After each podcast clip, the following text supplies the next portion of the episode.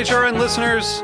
As we celebrate our 15th year, we are deepening our commitment to giving voice to the next generation of food systems storytellers, and we need your help. Our internship and fellowship programs help activate new possibilities for underrepresented and underestimated young people through experiential journalism, audio engineering, and production training.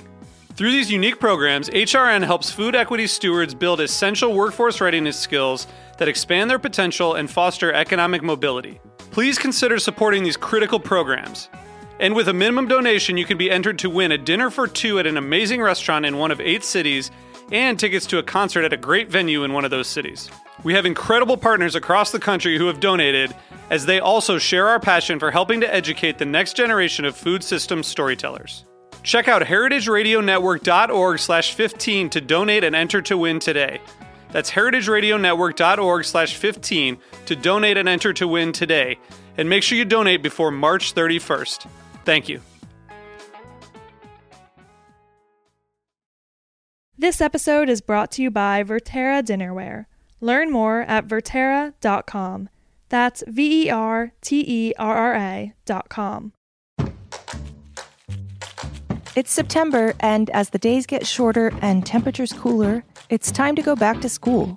This week on Meat and Three, we're looking at how lunchtime is changing from elementary schools through college, whether classes are remote or in person. While there was some information about where families could access food, it was spread out on many different websites. I'm seeing people, you know, advocate for like going back into school and a main reason is, you know, food insecurity. Like kids go to school and they get fed.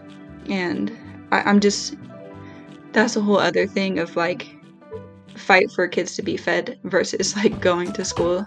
Tune in to Meat and Three, HRN's weekly food news roundup, wherever you listen to podcasts.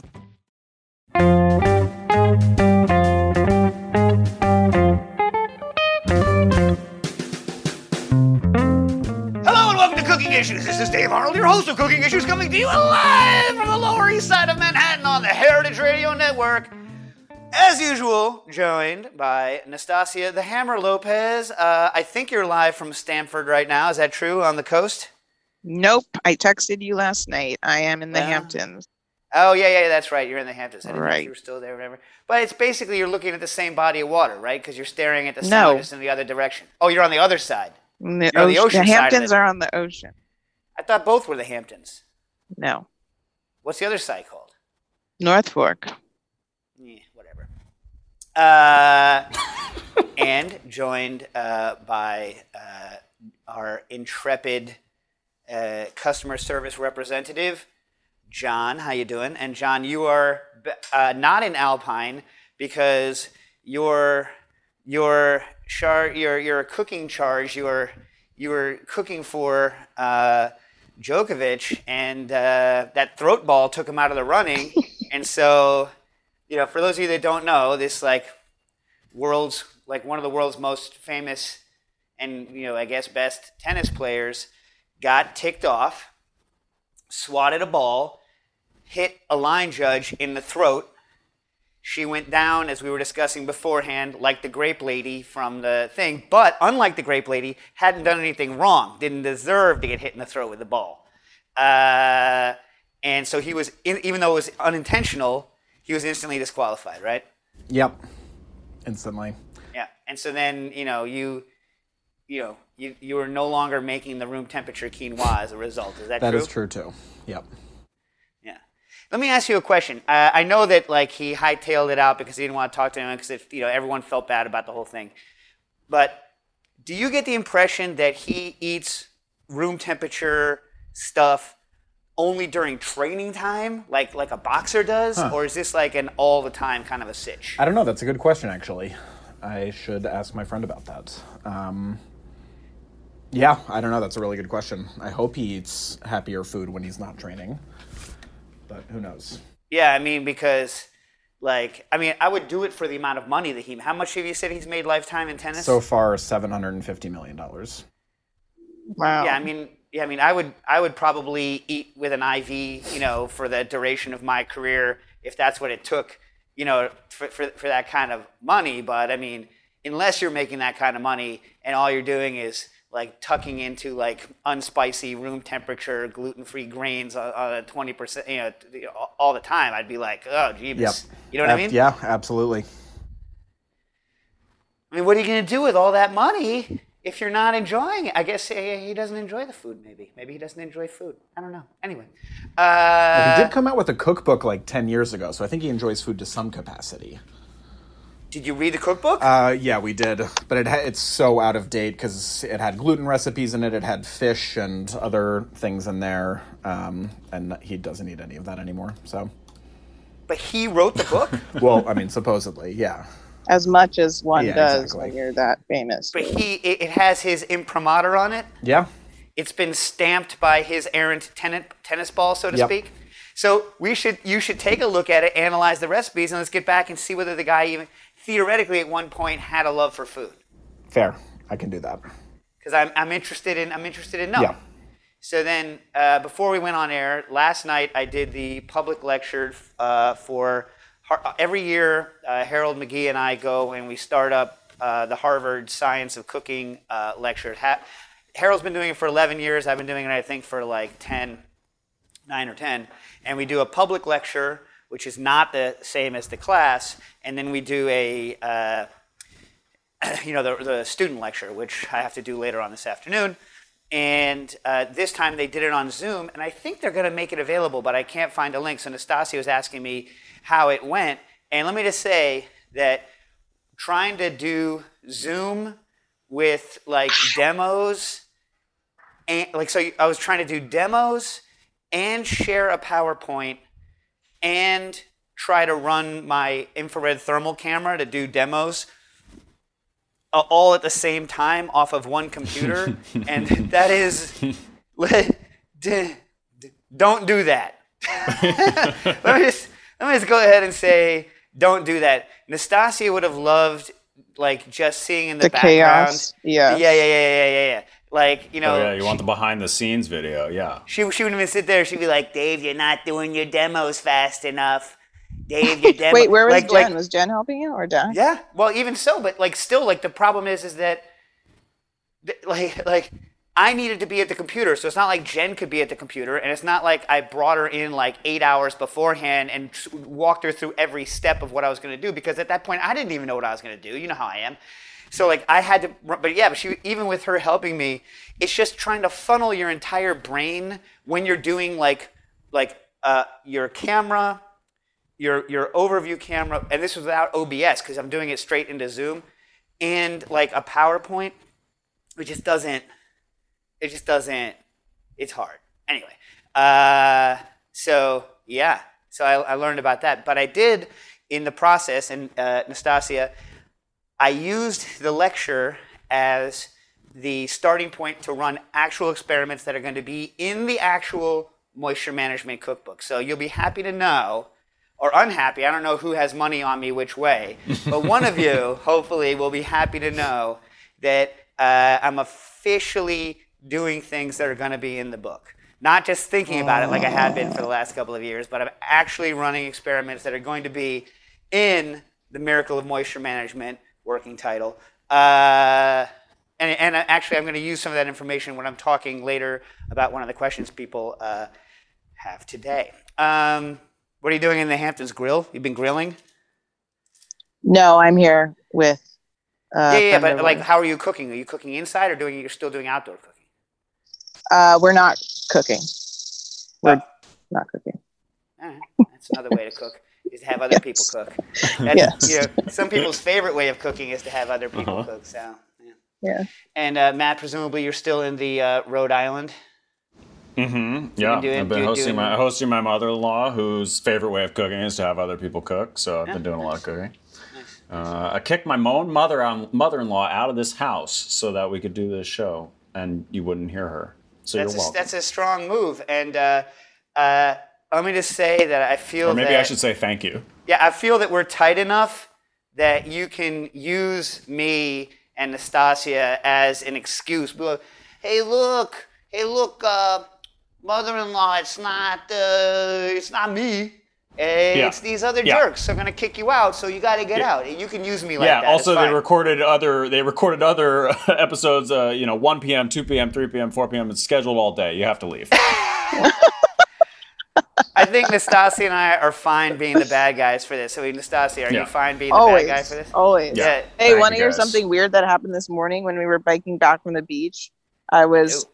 saying, I was talking about how a lot of people believe that Prince is around them, you know, like his ghost.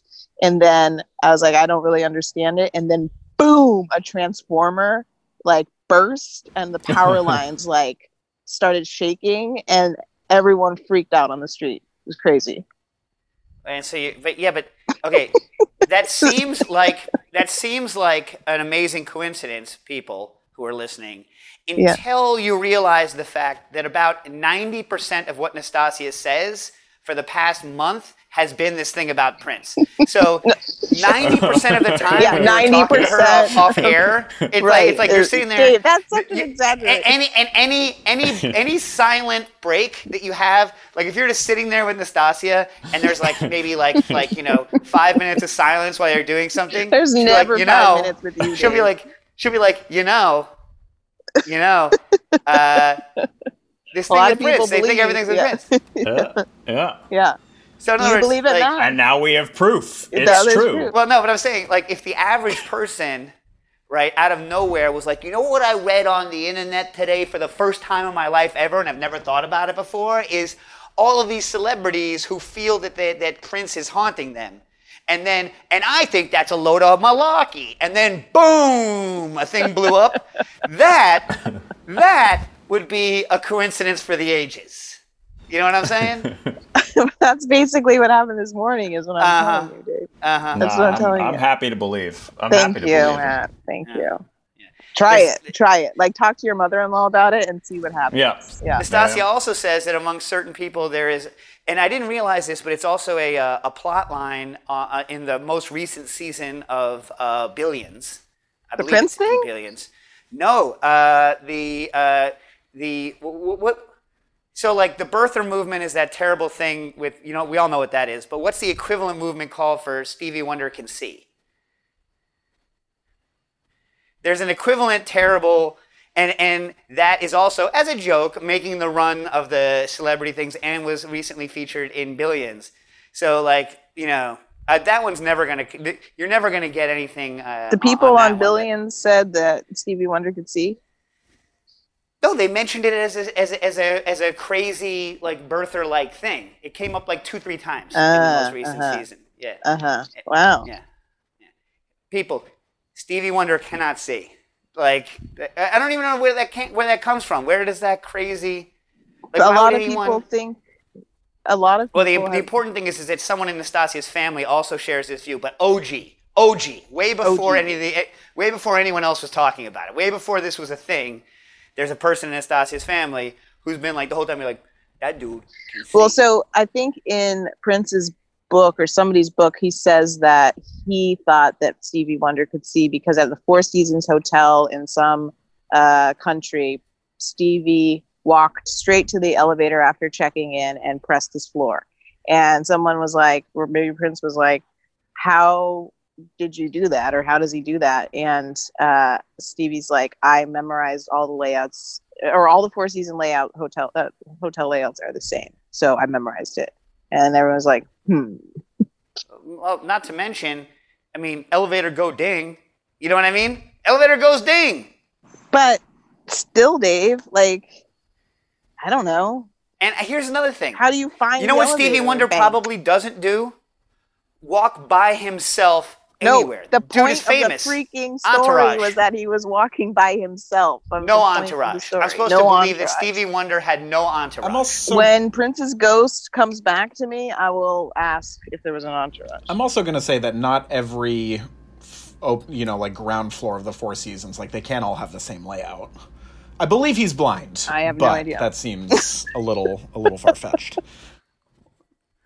What's to believe? It's a freaking fact. This is what happens nowadays in, in like in this kind of post-truth crazy world that we live in. Dave, that you that, that you could Atari ad. legitimately that what? The Atari ad.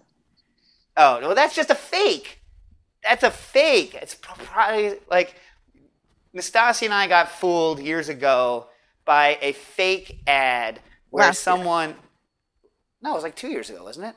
I don't Yeah, know. we- we got we got fooled by a fake ad that someone did in from the 70s of Stevie Wonder, a younger, much younger Stevie Wonder, ostensibly advertising the Atari 2600. And but it was funny because we thought it was real at the time, and we're like, I can't believe that the 70s were so horrible and offensive. Yeah, they would and do his this people kind of let thing. him do this. Yeah. And yeah, yeah, yeah, yeah, yeah. But it's all fake anyway. So, but you can go but look it up. after and- we had sent it to people, being like, "Look at this," yeah. look at this crazy thing and they're like i knew we could see uh, but um, although the, the, the premise of it is that he can't see but the, the point is is that i can't believe that we live in a world where john seriously has to say i believe that he can't see right i mean like where so like this crazy freaking theory has enough legitimacy that you actually have to take sides. You know what I mean? That's Yeah. like, look, I, I, I believed the sky is blue, but you know what I mean? No, no, sky blue. Sky is blue. You know what I mean? like it's like Earth round. You know what I mean? Like round-ish, uh, mostly round. Very Oh, because in December, oh no, it was Shaq. It was Shaq who saw him walk into an elevator. Yeah, yeah, that was the thing. It was who? No, Shaq said oh, that. Shaq, the basketball player. Yeah, yeah. And then he told that to Prince, and it made it in Prince's memoir. no, Are no, you reading he- Shaq's memoir? no, no, no. Shaq said it on Inside the NBA that show, and he said, "I'm going to tell y'all a Stevie Wonder story, but you're not going to believe me." And then uh, he said, "We live in a building on Wilshire Boulevard. You can park your car in the valets down there. I'm already in the building and come coming through the lobby. The elevator door opens and it's Stevie Wonder. And he says, "Hey, what's up, Shaq?" Presses the button and goes up. and he was Yeah. like, "How did he know it was me?" I mean, I, I, I don't know. I, I don't know. But the explanation is probably in Anthony Shaq's memory of this. Anthony You know what I mean? Anderson also said on the Stephen Colbert show, "What y'all don't know is that Stevie can see. It's just an act." Even fellow music icon Lionel Richie believes the theories are true and expressed this on the Kelly Clarkson show. This Kelly Clarkson has a show. This is all ridiculous anyway. I feel like they were all just hanging out at a party together at one point, and then they were like, "Hey, you know what would be hilarious If we start tried this to convince rumor." the public?" Yeah, Yeah. yeah, yeah. And Stevie was like, "Yeah, go for it. It sounds awesome." yeah, Stevie Wonder's probably saying like, "Whatever, man. You know what I mean? Whatever. You know what I mean? I, don't know. So ridiculous. The whole thing is so ridiculous. I mean, I, I, I can't. I, I can't. I can't. I can't even. Let's talk about cooking. I can't. I can't. I can't even. Let's just file this on a on a on a. I can't even. Question that I have for the cooking issues people out there who are listening. Uh, this is my question where I get to ask it because it's not anywhere online that I can find. So this is one where I've actually attempted to Google the answer to it. I asked the manufacturer of the equipment, right, and I still was not able to get a satisfactory answer. So look, nowadays it used to be that uh, you know when I was working at the at the FCI that the the holy grail of kitchen scales was a kitchen scale that could do uh, a large amount, let's say like 10 kilos, but do it to a relatively accurate uh, level, let's say a tenth of a gram, right? And I found an old one, and I bought one, and Nils Noren, you know, who was running the school at the time, he bought one personally. They eventually broke, and I, I didn't have them anymore. And the, the main problem with having like a very fine accurate, one of the main problems of having a very fine accuracy and, uh, and, and a large weight range is that the larger the weight range, usually the bigger the um, plate that's on the scale. And the plate on the scale, uh, if you try to do things that are very accurate, like, you know, a hundredth of a gram, let's say, uh, air currents in, in the air literally move the thing around, and it's hard for it to be um, super stable. Now, the other thing that, in, that it, it changes the inherent accuracy of the scale uh, is what's called the, the A to D, the analog to digital chip. So what they're doing is, is that as you push on a scale, there's a, a little thing uh, when you when you push on it, and it's changing uh, the resistance of uh, it's a force, you know, the, the Oh my God, the word of her just went out of my head. But anyway, it's changing the resistance. It's putting a voltage through, and it's measuring kind of this very tiny voltage change, and then converting that into the weight. And so uh, an, an A to D chip, something that takes that analog signal and turns it to digital, has a certain range, right? 24 bit, whatever it is. And so the minimum amount that you can read is limited by uh, A, the signal to noise ratio, like how good is the, is the circuit, and B, by how many uh, digits it breaks the scale into. All right. So uh, usually you can't have a large plated scale uh, that measures things that are very accurate because of the wind. Uh, the A to D chips have a certain range, which limits the uh, limits it. And also, even if you have a range, uh, the larger the range, sometimes the longer it takes for something to settle out at the right thing. So some scales are slow to settle; they take a couple of seconds to settle, whereas some are very fast. Uh, okay, so that's the background. Now, Nowadays on Amazon, you can go buy a five kilogram, 5,000 gram scale that does a, a hundredth of a gram, right? 0.01 grams. So it can do drugs and hydrocolloids and also like anything up to, uh, you know, 11, 11? Fi- What's 5 times 2.2? 11, right? Uh, 11 uh, pounds, right? Um, which is awesome. And you can get them for like now like $125. If you go on eBay and get the factory seconds from the same company, shipped direct from China, you can get it for 60 bucks. Now, they sell the same scale as five kilograms all the way down to uh, like 600 grams. So almost an order of magnitude difference. They all look the same. What's the difference, right? On the on the flip side, I bought uh, for myself a 30 kilogram scale, so I can measure uh, CO2 tanks. I can measure 20 pound CO2 tanks without a problem. I can put my oven on top of it, my, my, Breville's, my Breville air oven on top of this scale and weigh it with the food inside. Get this, to the tenth of a gram. Now, I have a 30 kilo, and this same exact scale with the tenth of a gram goes from 30 kilos, and you can buy one with a, with a weight range all the way down to only five kilos, right? So, what's the difference, I said to the, to the manufacturer, between the five kilogram and the 30 kilogram? They're like, well, you should always get one that measures a little bit more than you need. I was like, no, specifically, is there a disadvantage to getting the 30 kilogram one as opposed to the 5 kilogram one? Or am I just getting a giant freaking bonus of being able to measure more? And they wouldn't get back to me. So, and I even, I wasn't even that vague. I said, is it, is the 30 kilogram slower than the 5 kilogram one? Is it technically less accurate than the 5 kilogram one? Is it all these things? And no response. So if anyone can tell me why, if it's the same price for a 30 kilogram and the same accuracy and it's all the same scale, the blank, the outside's all the same, what is the disadvantage of getting the one I got? Anyway, you guys have any ideas? No idea. No. One disadvantage I can think of is that you have to order a much larger calibration weight to calibrate the big scales. Anyway, uh, this is in from uh, Ruben WTF on Instagram. Do you think that means that this person's name is Ruben, or they know someone like Ruben and they're like, "Yo, Ruben, what the what?" You know what I mean, like that? What do you think it is? I think it's their name is Ruben. but then, like, they're WTFing themselves. Every day. That's like when I wake up and I and I and I, I just I wake up, I look in the mirror, I'm like, what the, huh, like that? Yes. Yeah. Yeah. All right. Um, question: I'm making peanut milk in quotes for a coffee shop, uh, and it tastes great. But the issue is the shaking before use.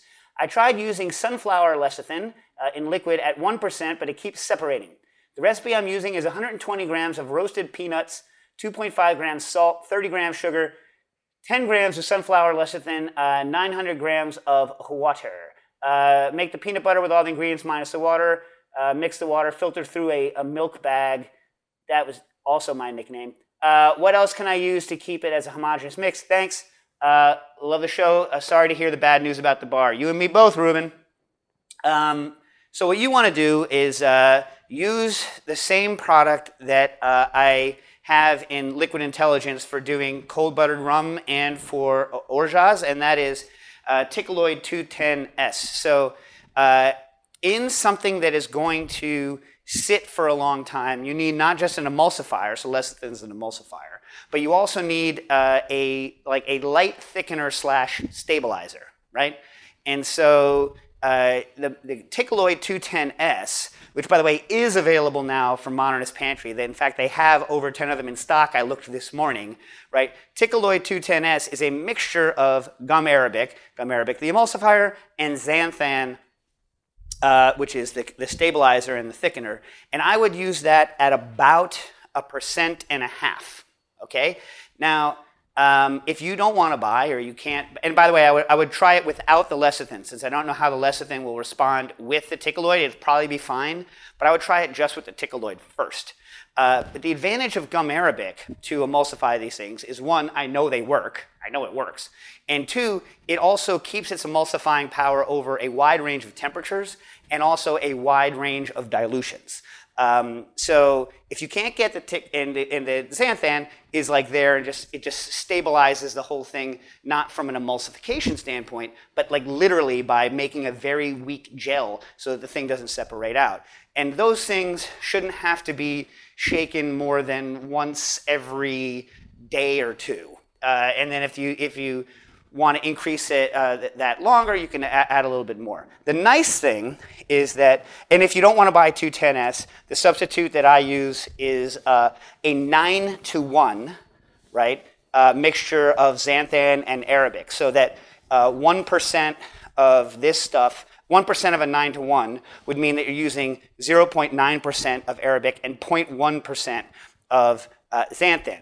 Now, and, and, at the rate I told you to use it, 1.5%, you're looking at about 0.15% of xanthan all day, which is thin. It's not going to get it all gloopy. But the nice thing is, is that you can keep dumping Arabic in. It's not going to cause too much of a problem. So if you want it a little thicker, it's not going to hurt you, unlike a normal hydrocolloid, to go up to 2% if you need it. You know what I mean? Uh, and that's going to be about 0.2% xanthan, which you don't really want to go above 0.25% xanthan, especially with all that nut stuff. It's going to start getting snotty. But uh, that's what I would go ahead and do. Is that an okay answer? Yeah. All right. All right. Uh, and if you're getting the Arabic, don't get the garbage Arabic. Get good Arabic and get good xanthan. You're better off just getting the one from Ticaloid because it's uh, you know that you can get on a Modernist Pantry.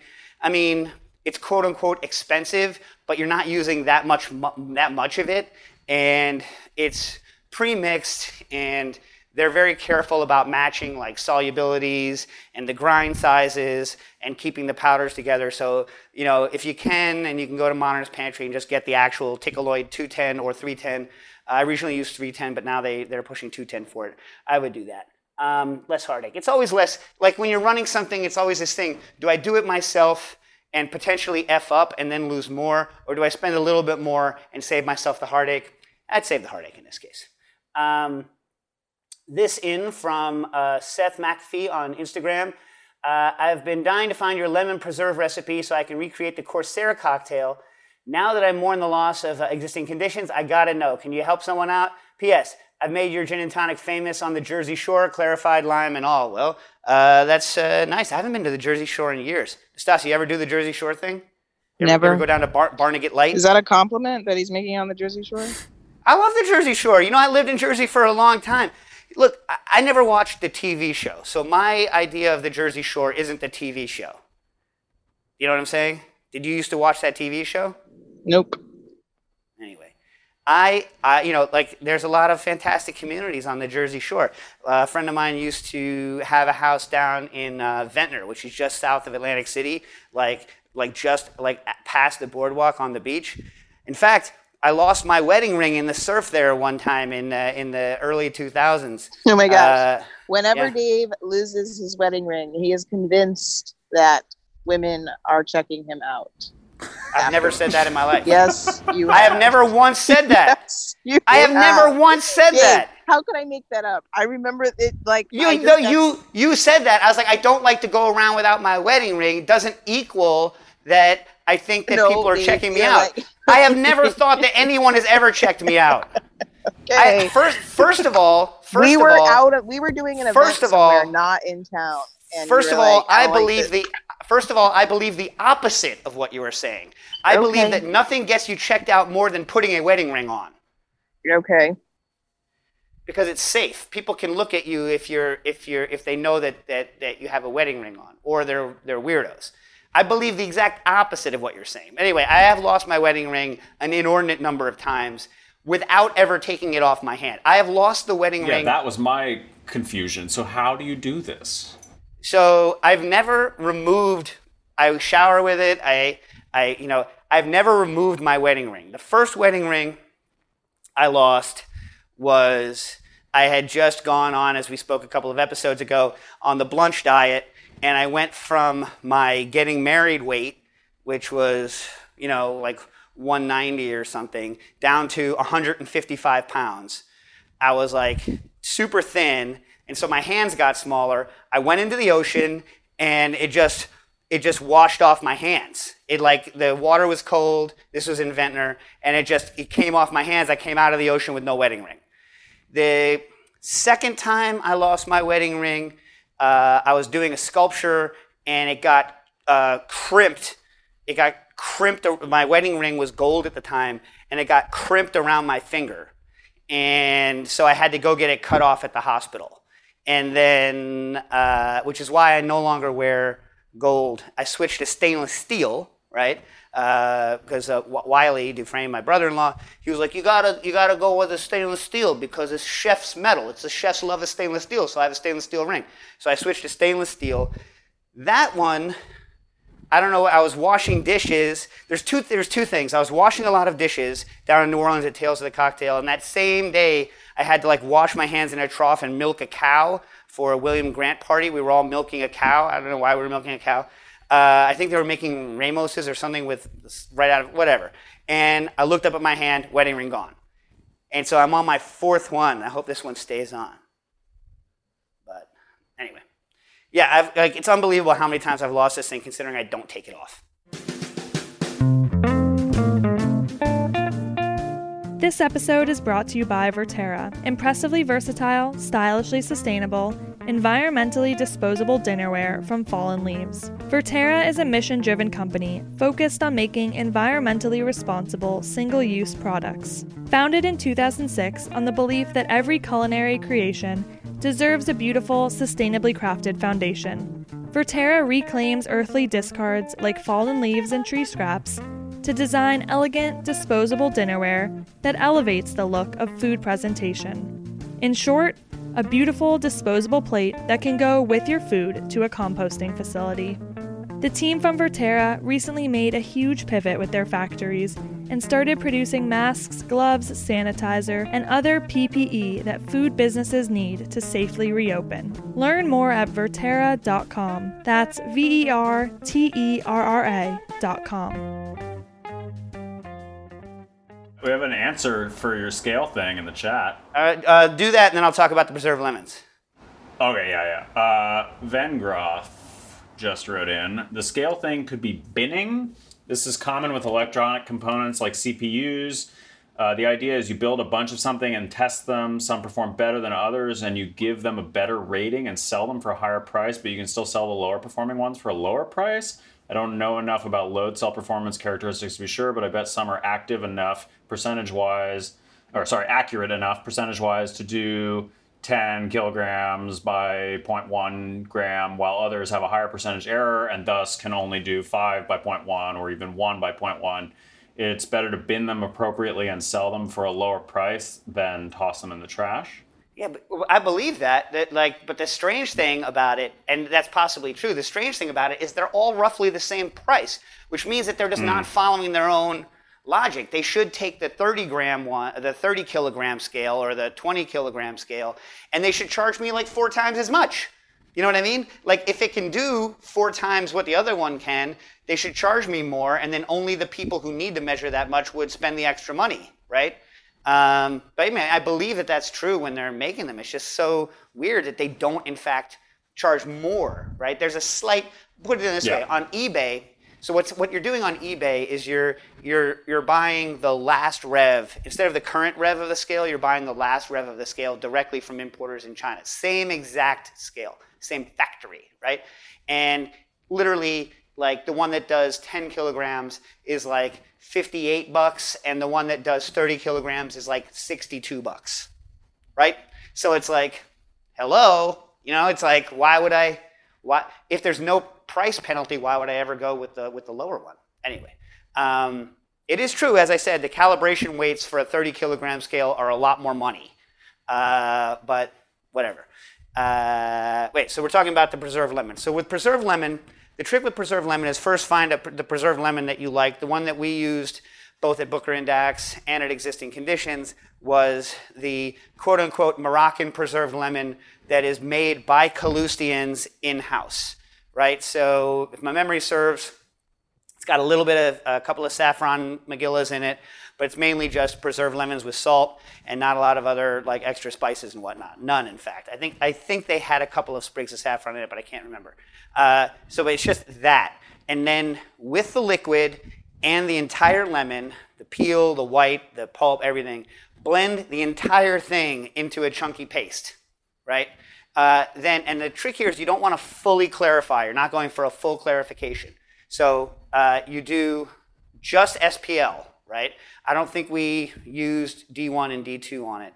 But if you do, only do one round of it. Don't do two rounds of it because you're not trying to get the thing completely clear. You're just trying to spin out like like a lot of the chunky solid stuff so that it's thin enough to pour, but you want it to remain cloudy. Otherwise, your drink won't have the right body. And then just put it in the centrifuge, and you're good to go. And that's the that's what we used. And uh, oh, I don't have the spec off of, off the top of my head, but it's a split based. Mean, which I should because it's it, it was my favorite drink to order and one of my better specs that I've ever done. But it's tequila, uh, then uh, simple, dry on the simple side. I think it's like two, I think it's two and then like half of simple, and then it's a split base on the citrus. So it's a half preserved lemon, half uh, lime juice, and then uh, um, uh, spiciness. So the spiciness of your choice. The original was with Hellfire bitters. You know, I think it was 10 drops of Hellfire bitters. Shake. Oh, it wasn't a full two ounces though. Huh. I, will look it up. I'll look it up and give you the full spec. You might already have it because I forgot. We made it smaller because it was so salty, and then we served it with the with the pony of uh, of Miller, the champagne of beers. Mm. um, mm. I'll look it up, but not right now. Uh, okay. Um, Jeremy writes saying, "Hey Dave, love the show, inspiring me to try new stuff, infusing vodka with juniper berries, etc., uh, which is AKA gin if you distill it. Uh, dehydrated lime slices is the question. The first time I dehydrated lime slices, uh, they turned out purple and got a nasty medicine smell. And the second time, they seemed to stay clear and smell good. I remember seeing the purple smelly type in a bar before the apocalypse hit. Any idea why the purple stank happens and how to stop it? Thanks. All right, uh, first of all, Jeremy, instead of calling it a nasty medicine smell, you should call it like an awesome, complicated, fermented note. And then, if you call it that, well, that's a huge win. Then everybody wants it, right? If you call it a nasty medicine smell, right, on your menu, you're like, or if like you're serving to someone, you're like, this has a nasty medicine smell. People are gonna be like, yeah, it does. If you're like, tell them it's awesome and complicated and fermented, they'll be like, this is awesome and complicated and fermented. Just a little trick for you. Uh, secondly, I don't know exactly what's happening, but what I'm guessing is happening is that when you're dehydrating it, your uh, rate of dehydration is not fast enough. And you are actually converting it into what is known, and you can go look this up, uh, as uh, black limes or lumi. So if you look these up, uh, they're dehydrated uh, citrus, lime, and they often go uh, different degrees of purplish brown and black. And they're used as a spice when you pound, pound them and grind them up uh, in many cuisines, especially in um, the Middle East and north of Africa. And so you should, that is what that's typically used for. So I'm guessing if you increase your, not necessarily the um, heat, you don't want to cook it, although that's probably not going to make it turn. Uh, I, I, I, would say just increase the rate at which you're dehydrating, and that's going to help. But check out uses for black limes and Lumi and see whether um, see whether that's that's what's going on. If you want to look up uh, black limes in general, I recommend the article Mechanical Processing and Temperature Effect on Lime Shrinkage by A. Uh, Fadavi, wh- wherein they describe exactly how to prepare your own uh, black limes. Uh, okay, uh, was that a okay? Okay answer? All right. Uh, Steve Yoon, uh, uh, as we know him, the fish poet. Hey, Stas, can you pull up somehow, or John, can you pull up the fish poem because I need to hear it again. I'm Yes. feeling. Did you did you guys see today? Uh, a bunch of studies came out about um, depression rates uh, due to COVID. I mean, it's just. I mean, I- we that knew it was going to can't be be bad. true. That can't. You you read it? Nobody's depressed during COVID. No, no, but did you read like like between 18 and 24 this study and I, this is unbelievable but like one in four people between 18 and 24 have had serious suicidal ideation i mean like much i knew it was going to be bad but i kind of didn't think it was going to be that bad so i think also john towards the end i know especially in our industry a lot of us were hit with our jobs and especially if we're in hospitality uh, not being able to provide that hospitality or have that human contact at home uh, is really, really, really difficult. So at the end, I think we should put out the um, the uh, suicide prevention hotline number again, and just remember that, especially if you're young, this is what I've. Uh, so I was thinking about this. The younger you are, right, the bigger a chunk of your life this is, and the less you can see your way out of it, right? At 49, this is terrible, right? This is awful. And from a social standpoint, this is the worst thing, you know, ever, right? But at 49, it's still a lot shorter than it is for my son, who's 18, right? Where this is a huge kind of chunk of their life. And, you know, so uh, it's a if you're young, remember that you know just remember that this is finite. This what's happening here is finite. You know what I mean? And if you're older like me, just remember that people who are younger won't necessarily see it this way. And so we'll put out that and just watch out. Even though you can't physically be with each other right now, you should be watching out uh, for each other. I couldn't believe those stats when they came Well, in. real quick, I'm just going to mention the number now and something else like that. People don't have to wait until the end of the episode. if you are feeling that way, call 1 800 273 8255. 800 273 8255. That's the National Suicide Prevention Lifeline. And if you are in the industry and just looking for resources, uh, you know, to help you out with this kind of stuff, there's a great Facebook group called Chefs with Issues that's run by Kat Kinsman. And if you look up Kat Kinsman, she also has another tremendous amount of resources out there. So yeah, you're definitely not alone, and there is help. Yeah, you're you're you're you're not imagining it. You're not at home. This is a terrible time, but I mean, you're, you're not alone. But this there there there are people that want to help you. You can be you can get help. Please do, uh, and please those of you that you know aren't feeling this way, please look out for people because it's a lot worse now than it was six months ago. A lot worse. Um, Okay, now do you have the fish poem to make me feel a little bit better or no? Oh, are you feeling down, Dave? Yes. Ready? It What is. the hell's that about? I had sushi from a chef who developed a technique for aging fish. I got to try some of this in amberjack kanpachi. Oh my god, so good. So good. One of the best poems I think I've ever read, and I'm a poetry major from Stanford. Yeah, can you give it to me one more time? I had sushi from a chef who developed a technique for aging fish. I got to try some of this in amberjack kanpachi. Oh my god. So good. I, so I good. need per, I need permission to put that in the next book or on a shirt. or on a shirt or like but like you know how like like okay, let's be honest with each other. You know how people put the the the little poem at the front of the chapters Yes. the books that they write? Yes. How often do you understand why that poem was chosen? Or understand anything about it?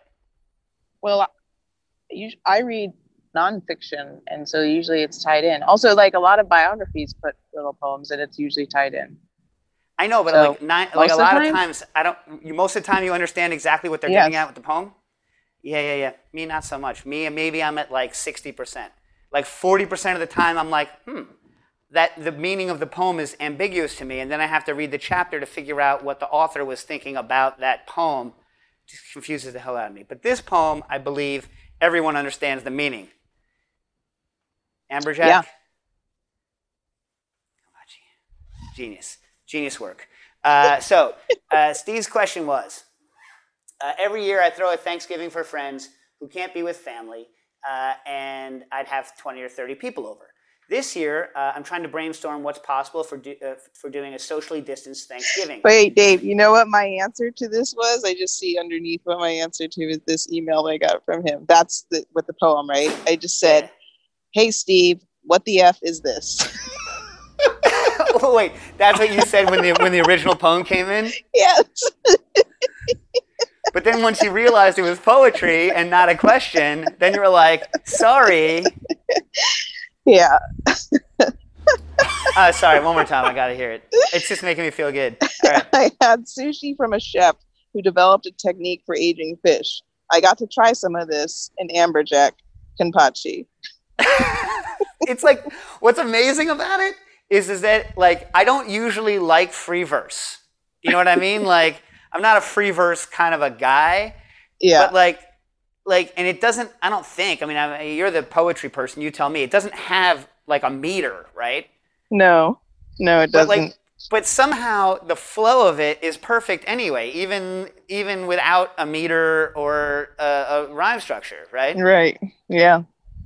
Because Yeah, I- the, for, the form of it is such that I assumed it was meeting some sort of standard that I Structure, just didn't, yeah. didn't know about. Yeah. Well, I think Steve's hit on some as yet unknown metrical structure for This is the first one. yeah for poetry, and I think this needs to be analyzed for its meter, and then He we should can do make more of uh, he should do a tour. Yeah, yeah, but like you wouldn't, you couldn't change any of it and have it work. No. You know what I mean? no.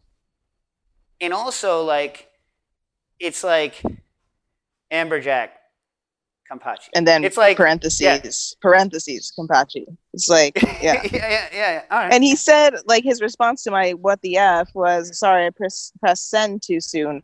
But at the at the end of that poem, it says Steve Yoon, Los Angeles, California. So I don't believe he pressed send too soon because it even looks like a poem is written, how a poem is written. You know. Yeah. Well, I'm going to have to trust you, uh, Nastassia, to format it correctly for the poetry universe, and then we'll tr- try to get permission. No, Maybe I I'll think it's already formatted. I will send it to you, Matt. Maybe you can like make it the image of our show today. Yeah, and then you know we'll get it on T-shirts and uh, you know whatever. Like you know, it's obviously it's copyright Steve Yoon, but whatever. We'll we'll work on it. We'll get the permissions. We'll do it. We'll do whatever we need. Uh, That sounds great. yeah, yeah. So anyway, back to his question.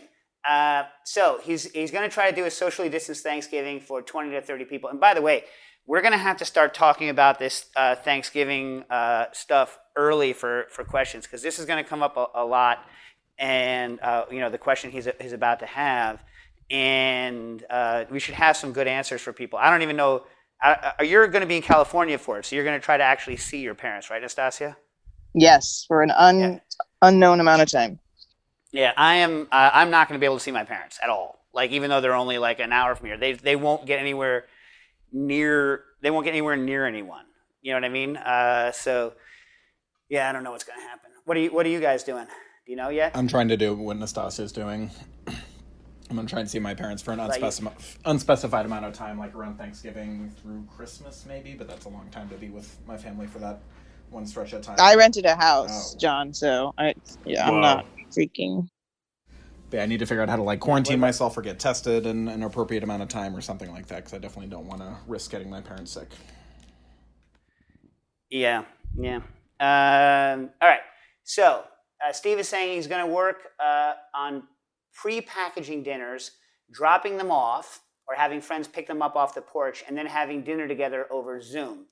Uh, I might give each friend two containers, one for hot foods uh, to microwave, and one for cold foods. Now you know what the best thing, Nastassia, to separate the hot container and the cold container is Your book.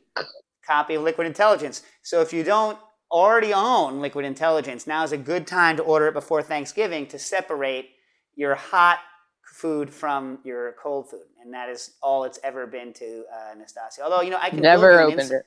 I could be, you know what? I hate to do this because it's going to hurt my sales, but it would be this like cheaper maybe or about the same price to just go get a piece of styrofoam from the Home Depot, like you know with a blue board, and cut it to the same size as Liquid Intelligence, and then put it in between, and it'll be a lot lighter.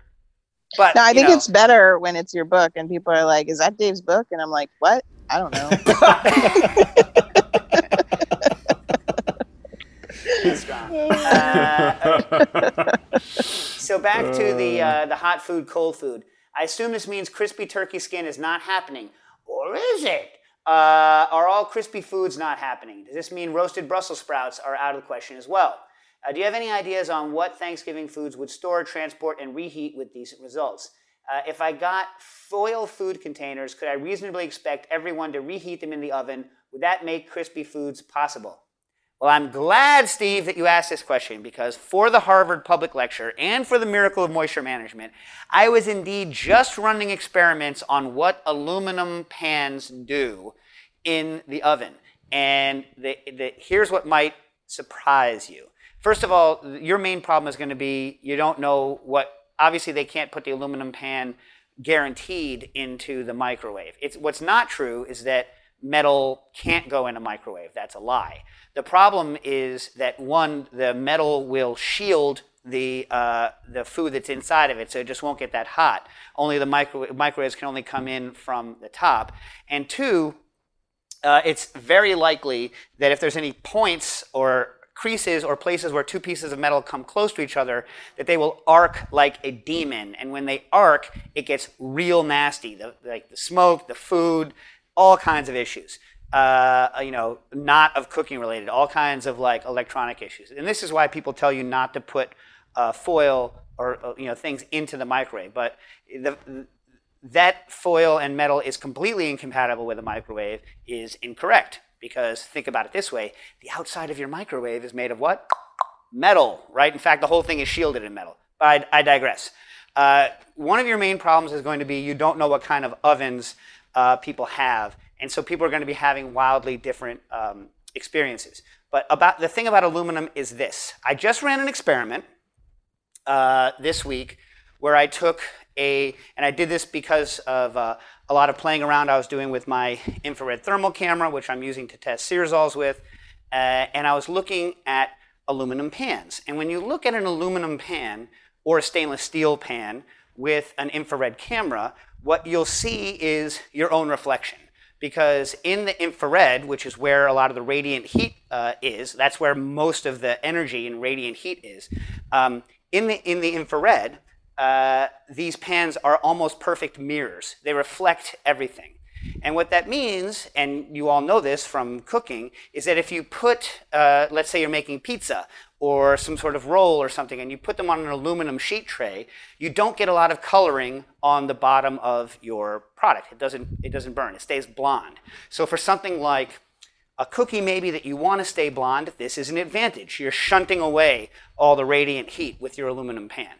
If you want to make something uh, crispy, like a panned pizza, like a Detroit or Chicago panned pizza, everyone says go black. And in fact, I, I spray painted. Don't use spray paint because even the high heat spray paint doesn't really work in the oven. It gets all gummy and it's not food grade. Don't do it. Please don't do it.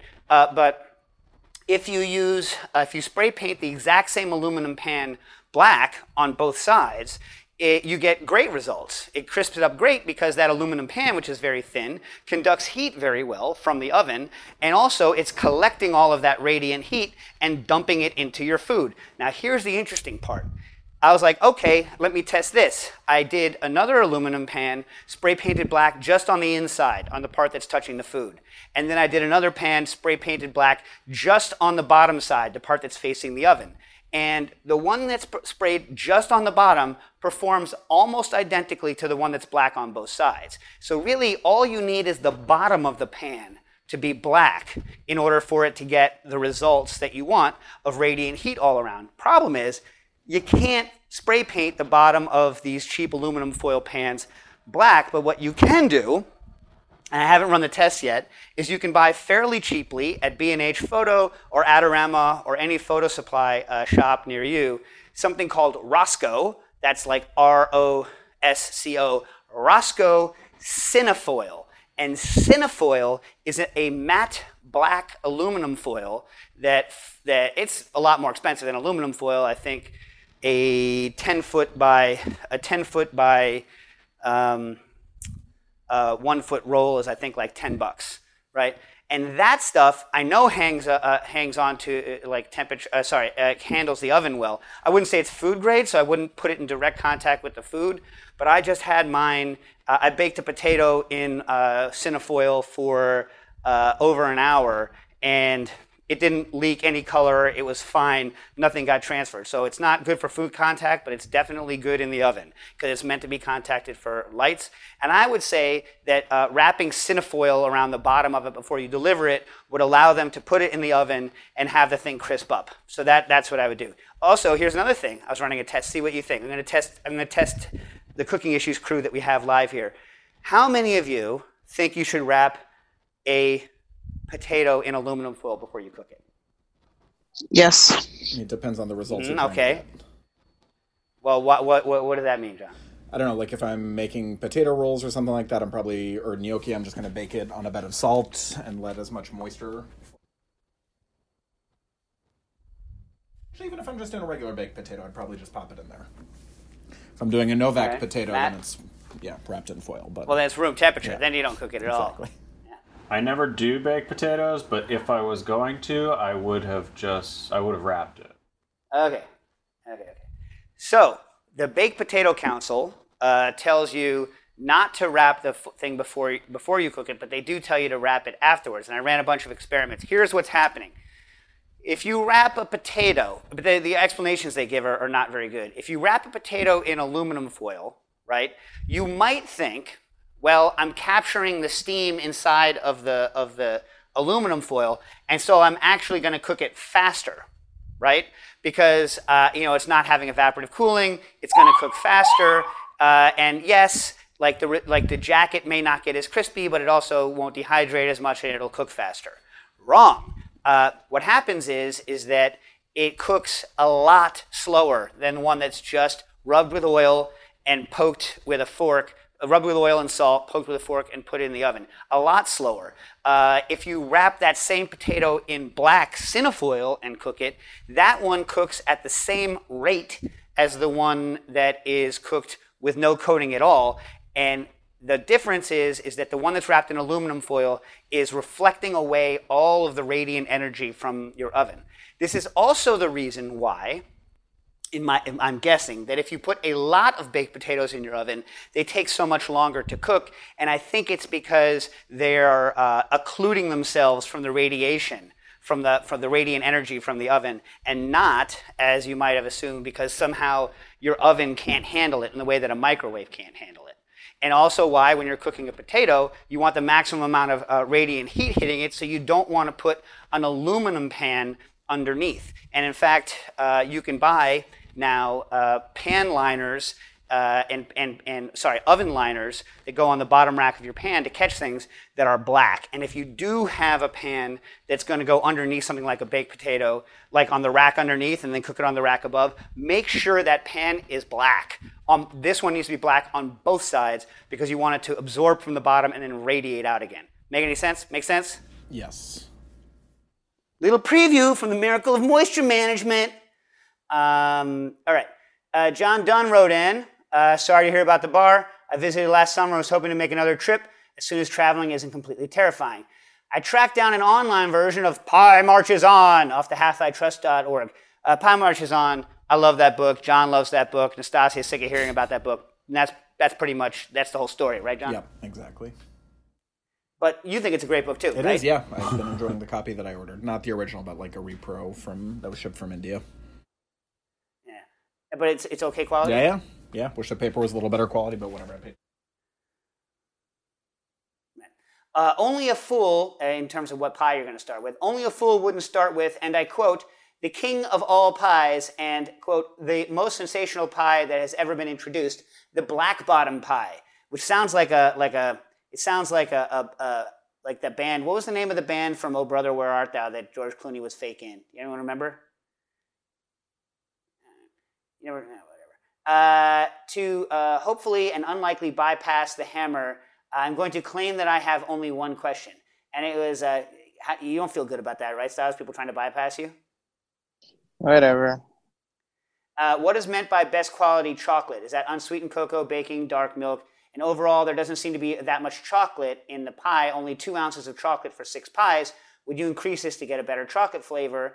Um, and then uh, there's something about very specific instructions, but I'm not going to get into that because I didn't, I didn't look at that. And no, I have not made that pie yet. Uh, my wife wants me to make that pie. That's the next one uh, on the list back when I get into pie making modes. But I will, uh, I will say this about chocolate, and I am never above quoting uh, my man Monroe Boston Strause. Chocolate cream pie. The proper amount of chocolate is a point which I cannot definitely determine for you, due to the many brands and grades of chocolate and cocoa being used in pie work. So the amount suggested may be changed to suit your individual requirements as to flavor and color without any detriment to the finished pie. If a dark cocoa is used, less than the amount indicated will be necessary. Half cocoa and half chocolate can be used if you wish, or these can be blended in any other proportion.